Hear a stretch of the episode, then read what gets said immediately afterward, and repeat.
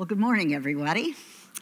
Uh, it's such a pleasure to be able to share with you today. Uh, you know, I've been retired now for a few years, and but the truth is, God really never calls us into retirement. He may put us on a stool because we can't stand as long as we used to, but He just frees you up really to be able to do more of what He's called you to do. And I, I really have appreciated this time to be able to spend time with people. Uh, I used to work really hard keeping the wheels on the bus going round and round, and that was the church. Pastored a church for many years, uh, but and I tell you, it was a difficult job. It's a hard job to keep to keep this thing going every Sunday, but it is such a blessed job, and I absolutely loved it. Uh, I uh, am blessed to call Lifehouse my home, and all of you my family. I uh, walked in the door some four years ago and knew immediately that this was home, and it has been ever since. So, we're here now at the final week of an eight week series called Freedom. It's been an excellent series with different voices bringing different aspects of freedom. What we're going to do is we're going to look back over those weeks and recap what we've learned. Ryan began the first week by pointing out one very basic fact, and that is to realize I am not God. Now, that sounds pretty obvious, but actually, in life experience, we forget. And we try to be God in our own life, and we try to be God especially in other people's lives. Jeremy told us in the second week to earnestly believe that God does exist and to believe that I matter to Him and that He has the power to help me recover. Week three, we were encouraged to consciously commit all of our life and will to Christ's care and control. And you know what? This means the good, the bad, and the ugly. He wants it all. He doesn't want just the pretty parts that we'd like to give to Him. Week four, Alicia encouraged us to openly examine our faults and confess them to God, to myself, and to someone I can trust and I want to emphasize that word to someone you can trust. Week five, we were told to voluntarily surrender to every change God wants to make in your life and ask Him to remove your character flaws. Week six called us to evaluate all of our relationships. We must offer forgiveness to those people that we've hurt and make amends uh, for that and we need to forgive the people who have hurt us. Last week, we were reminded that we need to reserve a daily time with God for self examination, for Bible reading, in order that we will know God and know His will for our life.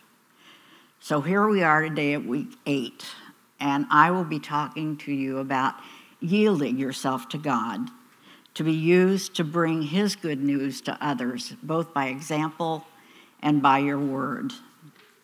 This eighth step is all about you and your story. It's about you telling others what God has done for you. But in order to be the good news, we must yield to God and allow Him to comfort us and recycle the pain in our life for the benefit of others.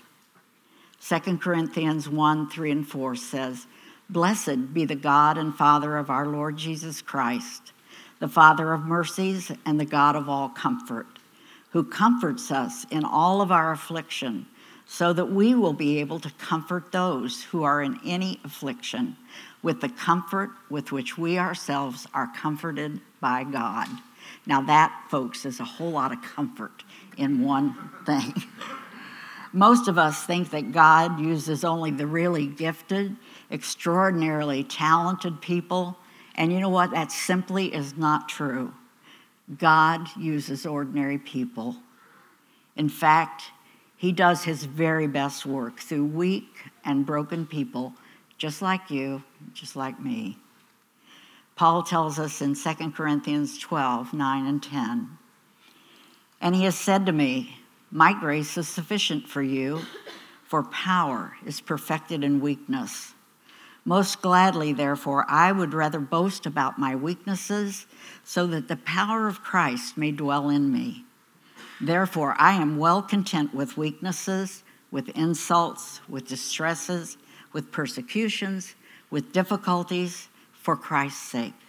For when I am weak, then I am strong.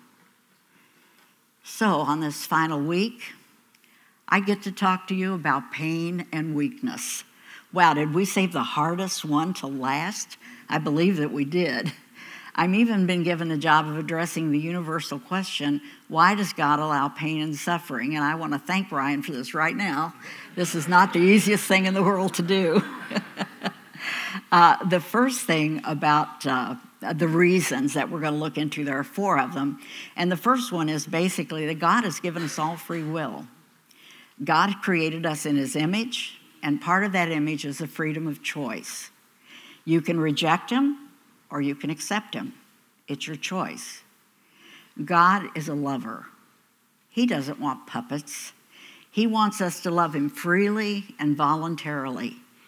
We can't really love someone unless we have the opportunity not to love them. We can't really choose good unless we have the option to choose bad. It's both a blessing and a burden. Our choices can either bring life or pain to ourselves and others. And He gives others free will. Sometimes others choose to do wrong, and you get seriously hurt as an innocent victim. Now, you know, God could have prevented that hurt for you by taking away that other person's free will. But in order to do that, He would have had to have taken away your free will as well. Pain is part of the free will package. The second point is that God uses pain to get our attention. Pain is not your problem. Your depression, anxiety, and even fears are not your problem. They are the warning lights that tell us that something is wrong and we need to deal with it. Pain is a wake up call, and sometimes it takes a very painful experience to really wake us up. Pain can be severe, like a bad burn or a deep cut or even a heart attack. But without those painful sensations, we wouldn't pay attention. We wouldn't be aware of the threatening danger. The blessing of pain is that it gets our attention and lets us know that there is something really wrong. 2 Corinthians 7 9 and 10 in the message reads, I know I distressed you greatly by my letter. Although I felt awful at the time, I don't feel at all bad now that I have seen how it turned out. The letter upset you, but only for a while. Now I'm glad, not that you were upset, but that you were jarred into turning things around. You let the distress bring you to God, not drive you from Him. The result was all gain, no loss. Distress that drives us to God does that it turns us around. It gets us back in the way of salvation.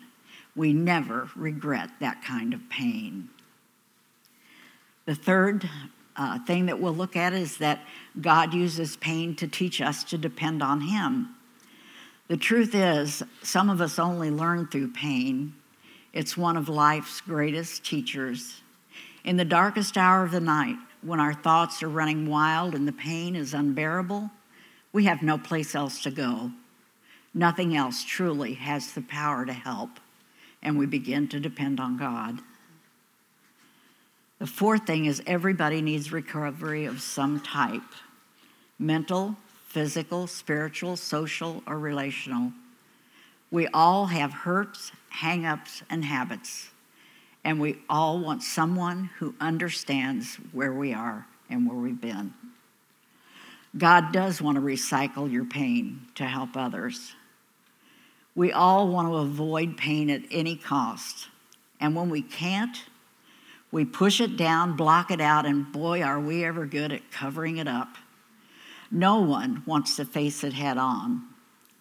But I'm telling you, there are some things in life we cannot get around or skip over. Going through is the only way you are ever going to find true freedom from your pain. And by going through, I mean being willing to yield to that place and stay with that pain until God accomplishes his purpose and brings us out of it. People hurt us, we hurt others. But most of all, we hurt ourselves by the choices we make. And it's all because we have this beautiful gift called free will. I was in my 30s when my life fell apart. I'd quit school at the end of my junior year in high school, and one week later, I married the man I believed that I would spend the rest of my life with. I was only 17 years old, and just so you know, I didn't have to get married.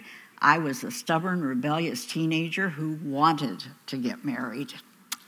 And by the time I was 23, I was the mother of four little stair step girls, and in my 30s, I had a fifth child, a little boy. We had purchased a brand new house, five bedrooms, very nice community. My husband worked two jobs so I could stay home with the children. Life from the outside looked pretty good. But you know what? Things aren't always the way they seem. In fact, they seldom are. I was overwhelmed and living with a hidden pain that I couldn't understand. I've always struggled with my weight, and at that time, the doctors were so quick to give really, really powerful diet pills. They were so powerful that I found myself washing walls at 3 a.m. in the morning. So I was given strong sleeping pills to help me sleep at night. I quickly became dependent on them so the cycle of up and down became the pattern of my life until I felt as though I were really going crazy. And in fact, I think I was. There were outbursts of anger as I hurled hateful, cutting words and obscenities at the children I loved. They no longer knew who I was or what had become of their mother. There were moments of uncontrollable crying and moaning, so pitiful that those same sweet children would often push past their fears enter the room trying to comfort me. There were days when I couldn't get up, and Kathy and Debbie would take over packing lunches and getting the younger children ready for school. There were nights I couldn't sleep at all, nights when I would roam from room to room looking for someone who was awake that I could talk to. There were altercations with neighbors who were really good friends. During this time, I made three attempts to take my own life. It never worked because truly I was not serious. I, did, I didn't want to take my own life. But I wanted someone to come, someone to pay attention, and someone to take away the pain I was feeling. It was at this breaking point of my life when I knelt at the altar of my Lutheran church and received the bread and wine from the hand of my pastor. My heart was breaking as I laid my head on the altar rail and cried out to God. I know that you are real. I know that this is real. I know that this is bigger than bread and wine. And I know something powerful happens as I kneel here, but it doesn't seem like it. All of my life, people have told me that you love me and that you are love. But what is love? I don't know how to love. I don't know how to love this man or these children or even you. If you're real and if you do love me, please, please come and help me. And God was faithful. On a cold, dark January night, a short time after this prayer, all of the anguish and torment of my soul was racing through me. Sleep was like an elusive lover, and I tossed and turned in desperation, wanting to die. But all of a sudden, there was a hush, a deafening hush, settled over me like a thick blanket of snow on a country field. I didn't move for fear that the presence, like no presence I'd ever known before, might vanish as quickly as it had come. I wondered if my mind could be playing a trick on me. As if in answer, every muscle in my body began to relax. Regret vanished. Fear faded. Love was so thick and so real that I was engulfed and, and enfolded in it. It felt deeper than the deepest ocean. My heart cried out, Lord, I don't know why you would want this ruined, worthless life. I don't want it. I'm tired of sinning, I'm tired of hiding, and I'm tired of trying to fix everything in my life. Please forgive me. Please take me. I'm yours and I yielded to God. How can your life flash before you in an instant? How can drug addictions vanish in the blink of an eye? How can every tear that you've ever cried be wiped away? How can every deep, dark fear and confused desire dissolve, leaving only peace? How can your lonely heart feel at home at last? In only a split second, and you haven't moved from your bed. I still don't know the answer to all these questions, but I know that as I lay there that night in the darkness, with the darkness inside of me that was deeper than the night itself, I was made whole again. My pain had taken me on a journey that ended at the foot of the cross. As Jesus took the towel and basin of water and began to wash the feet of the disciples, Peter forbade him. When Jesus insisted that it had to be done, Peter, being the all or nothing kind of guy that he was, cried out, Wash all of me. Jesus told him, Peter, you're already clean. You only need to have your feet washed. At the moment in time when we acknowledge our need for God's forgiveness and redemption, salvation comes. It brings life where there once was death, and we are clean. But the span of time between the moment of that conversion and the reality of the magnificent exchange that has taken place can be vast, often many years and sometimes decades. In the interim, we live as if our cleansing had never happened, but it did. And I want you to know that God is totally committed to us, even when we are less than committed to Him. He knows that we are His, and He will not let go. I had given my life to Jesus when I was 11 years old. I can remember praying at the foot of an altar at a Methodist church, and I knew in my little 11 year old mind that it was a real thing. I always knew something real had taken place, but as I moved through life for all those years, seeking God for a time, then ignoring Him, then seeking Him again, I felt as though the experience had never really quite taken. I could sometimes smell it, almost taste it, but nothing changed in the way that I was living. Yet all the while, I knew God was faithful and I was a Christian. The second time I knelt at the altar, some three decades later, I cried out to God, my Father. A transaction of grace and the washing of my feet cleansed away the filth of the world that I had gathered in the years of everyday life as his child. His presence filled my room and invited me to come to him, to come again, and I did. The first time at 11 years of age, I came seeking salvation. The second time, he came and washed my feet. It's been 45 years since that night, and my life has never been the same. God did a lasting work deep within my heart. And it was a work that would be tested time and time again throughout the years, but God has proven himself faithful over and over again. For the next five years, I was happier than I had ever been in my life. And it wasn't an outward happiness, it was pure joy. God had plans for me, and I began to study, and in turn, I would teach. I found myself in places with spiritual warfare that would make you shudder. They certainly made me shudder.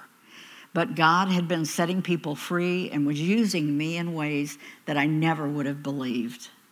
During this time, I began to write, and I would wake in the middle of the night with poems that I knew were from God because they certainly were not from me. I would come to realize that one of them was a prophetic word for me, telling me to hang on. In this furnace of affliction, with heat I cannot stand, feeling flames and smelling smoke, I reach out for your hand. For in your furnace long ago, your Hebrew children stood, all because they would not bow, but trusted in your word. And you were there to rescue them. You walked among the flames. You brought them forth as purest gold to glorify your name. So, in this furnace of affliction, I trust I understand that you've not forsaken me. It's all part of your plan. And after 27 years of a faithful marriage, My husband met a woman on March 17, 1979, and by April 1st, he had left me and, my, and his children and had moved in with her and her children. I felt as though my world had exploded. In fact, it had. The pain of betrayal and abandonment were unspeakable. Combine this with the fact that I was a high school dropout and I had never worked a job in my life.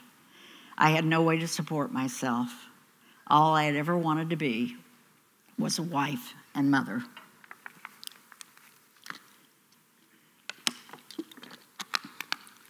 Talk about betrayal and pain. I was wounded, broken, alone, and vulnerable. This was pain inflicted by the free will of another. But you know, I learned some really valuable things during this time. I realized that I was not nearly as good and holy as I had believed. Hatred, jealousy, envy, and even murder became very visible as I walked through this unknown territory. Part of me wanted to kill them both. My walk through this wilderness is for another time, but I want to share a major thing that I learned during this time of healing for me. Our healing does not depend on anything or anyone in our life except ourselves where others have wounded us, and those wounds are very real. It is usually not the wounds they have inflicted that keep us captive, but it's our response to the wounds. When we realize this and take responsibility for our own responses, we can receive healing from our wounds and we can release others from those offenses. And that really does set us free. The wounds and pain in our life have the power to draw us to the cross. There's really no place else to go. When that wound is taken to the cross and given to Christ, it is touched by the blood of Jesus and it shines with the glory of God. And every wound that we receive becomes the voice that cries out, Holy is the Lord and we are released from the bondage to walk in freedom, a freedom that was purchased at a great price, the very life of Christ. And it's been quite a journey through the years, but it's been good. Been very good. I want to close with a story that illustrates all four of the points I gave you at the beginning of this talk. It's the story of my youngest sister Kay and her husband Dave and they have given me permission to share this with you. In 1986, they adopted a six month old, blue eyed baby boy that they named Matthew. Kay had given birth to their daughter five years earlier and had almost died. They were advised against having any other children. Thus, Matthew became a part of our family. He was a beautiful baby that everyone loved.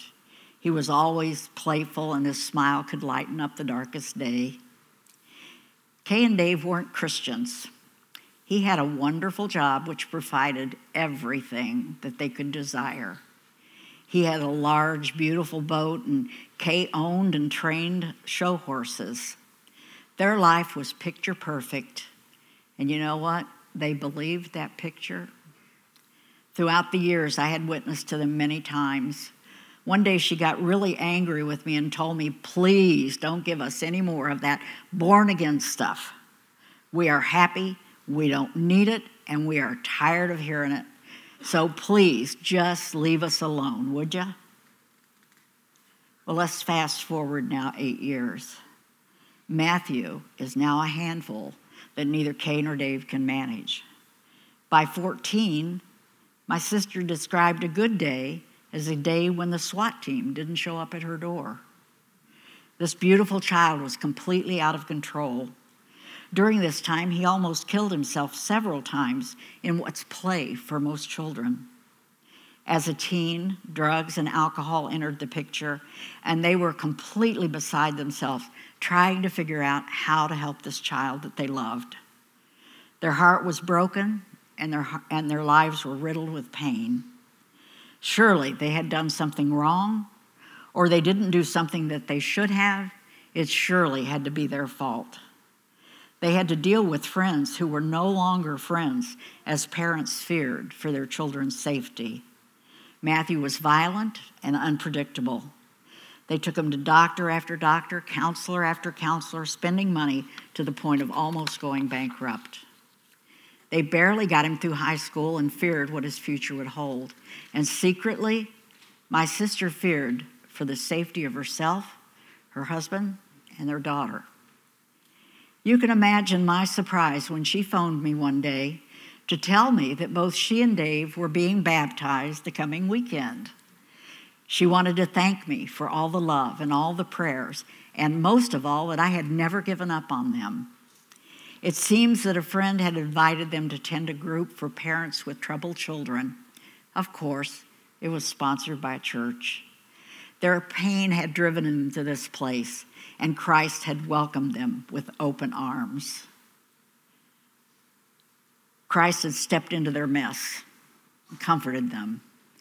God also knew what was going to be ahead for them. At 20 years of age, Matthew and his girlfriend Mimi had a baby boy that they named Matthew. Everyone called them Big Matt and Little Matt. Matt and Mimi were both partying, drinking, and doing drugs. Because Big Matt was so violent and unpredictable, my sister feared for the baby's life. Then, in the middle of the night, they got the phone call that they knew would eventually come one that would inform them that either Matt had killed someone or been killed himself. Big Matt had been murdered outside of his apartment. A fight got out of control, and the other young man, high on drugs, shot Matthew and killed him. Little Matt had just separate, celebrated his first birthday. The confusion, guilt, and pain, and yes, even relief, was unbearable. My, my sister now knew that little Matt would be safe. Those who work with grieving people call this complicated grief. Her heart was broken, but she was relieved that Matt could no longer hurt anyone. Christ carried them, and the body of Christ held them close, stood with them through these dark, dark days. You know, it's really hard to walk with people who are in so much pain. We don't know really what to say, and often the things that we say aren't all that helpful. The most powerful thing happened one day as Kay's friend came up, put her arm around her. Kay looked up at her with tears in her eyes and said, Are you going to pray with me? And her friend said, No, I've come to cry with you. And that's a powerful way to walk with a hurting friend. Don't try to fix things. Don't try to make things better because you can't, but you can cry with them. I had the privilege of walking with them, helped plan the funeral, and later attended the murder trial. For some reason, they were not allowed to be in the courtroom, and it comforted them to know that I was there. In the days following the funeral, Dave was tormented and simply couldn't let go of the feeling that something had been really wrong with Matthew. He went through the proper channels and was able to obtain all of Matthew's adoption records, and they were shocked. They had been told that Matthew's mother was a healthy teenage girl. She was not. She was an older woman of the streets, alcoholic and drug addicted. Matthew was one of many of her children that were placed for adoption. Then everything began to make sense. Matthew was the victim of fetal alcohol syndrome. He was a textbook case. At that time, bars and liquor stores were not required to warn about the effects of alcohol on unborn children.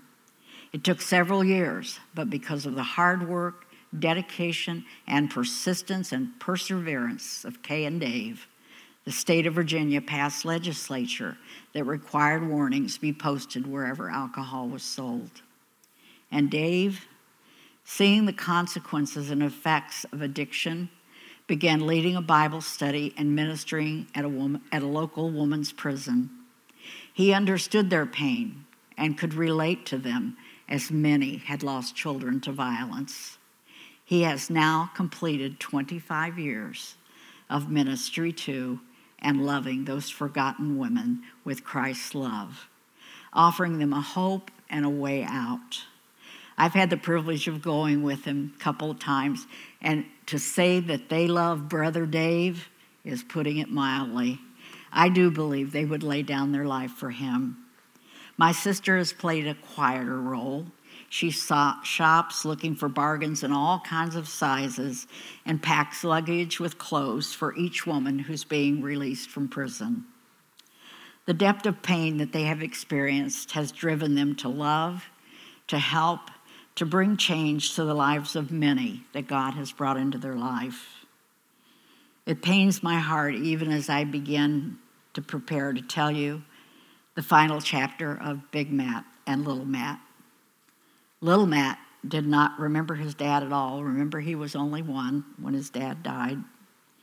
But on the 18th anniversary of his daddy's murder, he drove his truck off a cliff and killed himself. He was 19 years old. Some say it was an accident, and Kay and Dave would like to believe that it was. But deep in their heart, they both knew that he had taken his own life. He had been a troubled child. Nothing remains of Big Matt or Little Matt except memories. Some wonderful, some not so much.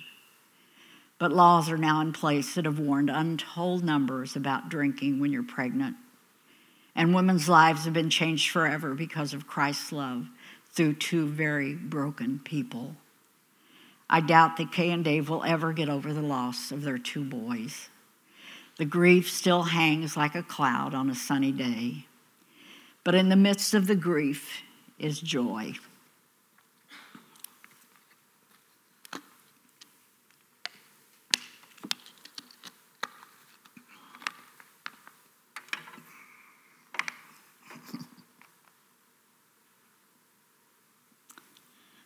Their daughter Carrie had two children who have given Kay and Dave four beautiful, healthy great grandbabies.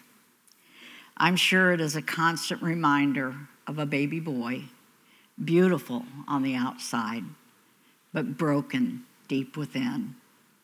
He was an innocent victim of his mother's free will and her choice to drink and do drugs while she carried his forming life. You see, folks, there is a price to be paid when we sin. And it hurts not only us, but it hurts everyone in our life. Our choices to go our own willful way has a resounding effect on all those around us. We have within our power a choice. Will I choose life and the blessing of God? Or will I be the one who goes my own way and passes the curse to those in my life? So the question is in the midst of our pain and suffering, will we yield to Him? Will we allow Him into that pain? Why does God allow pain? Why did all of this happen? There really are no good answers. But I know that God cries with us. His heart breaks as our heart breaks. And there is nothing so bad, so evil, that He will not use it for good.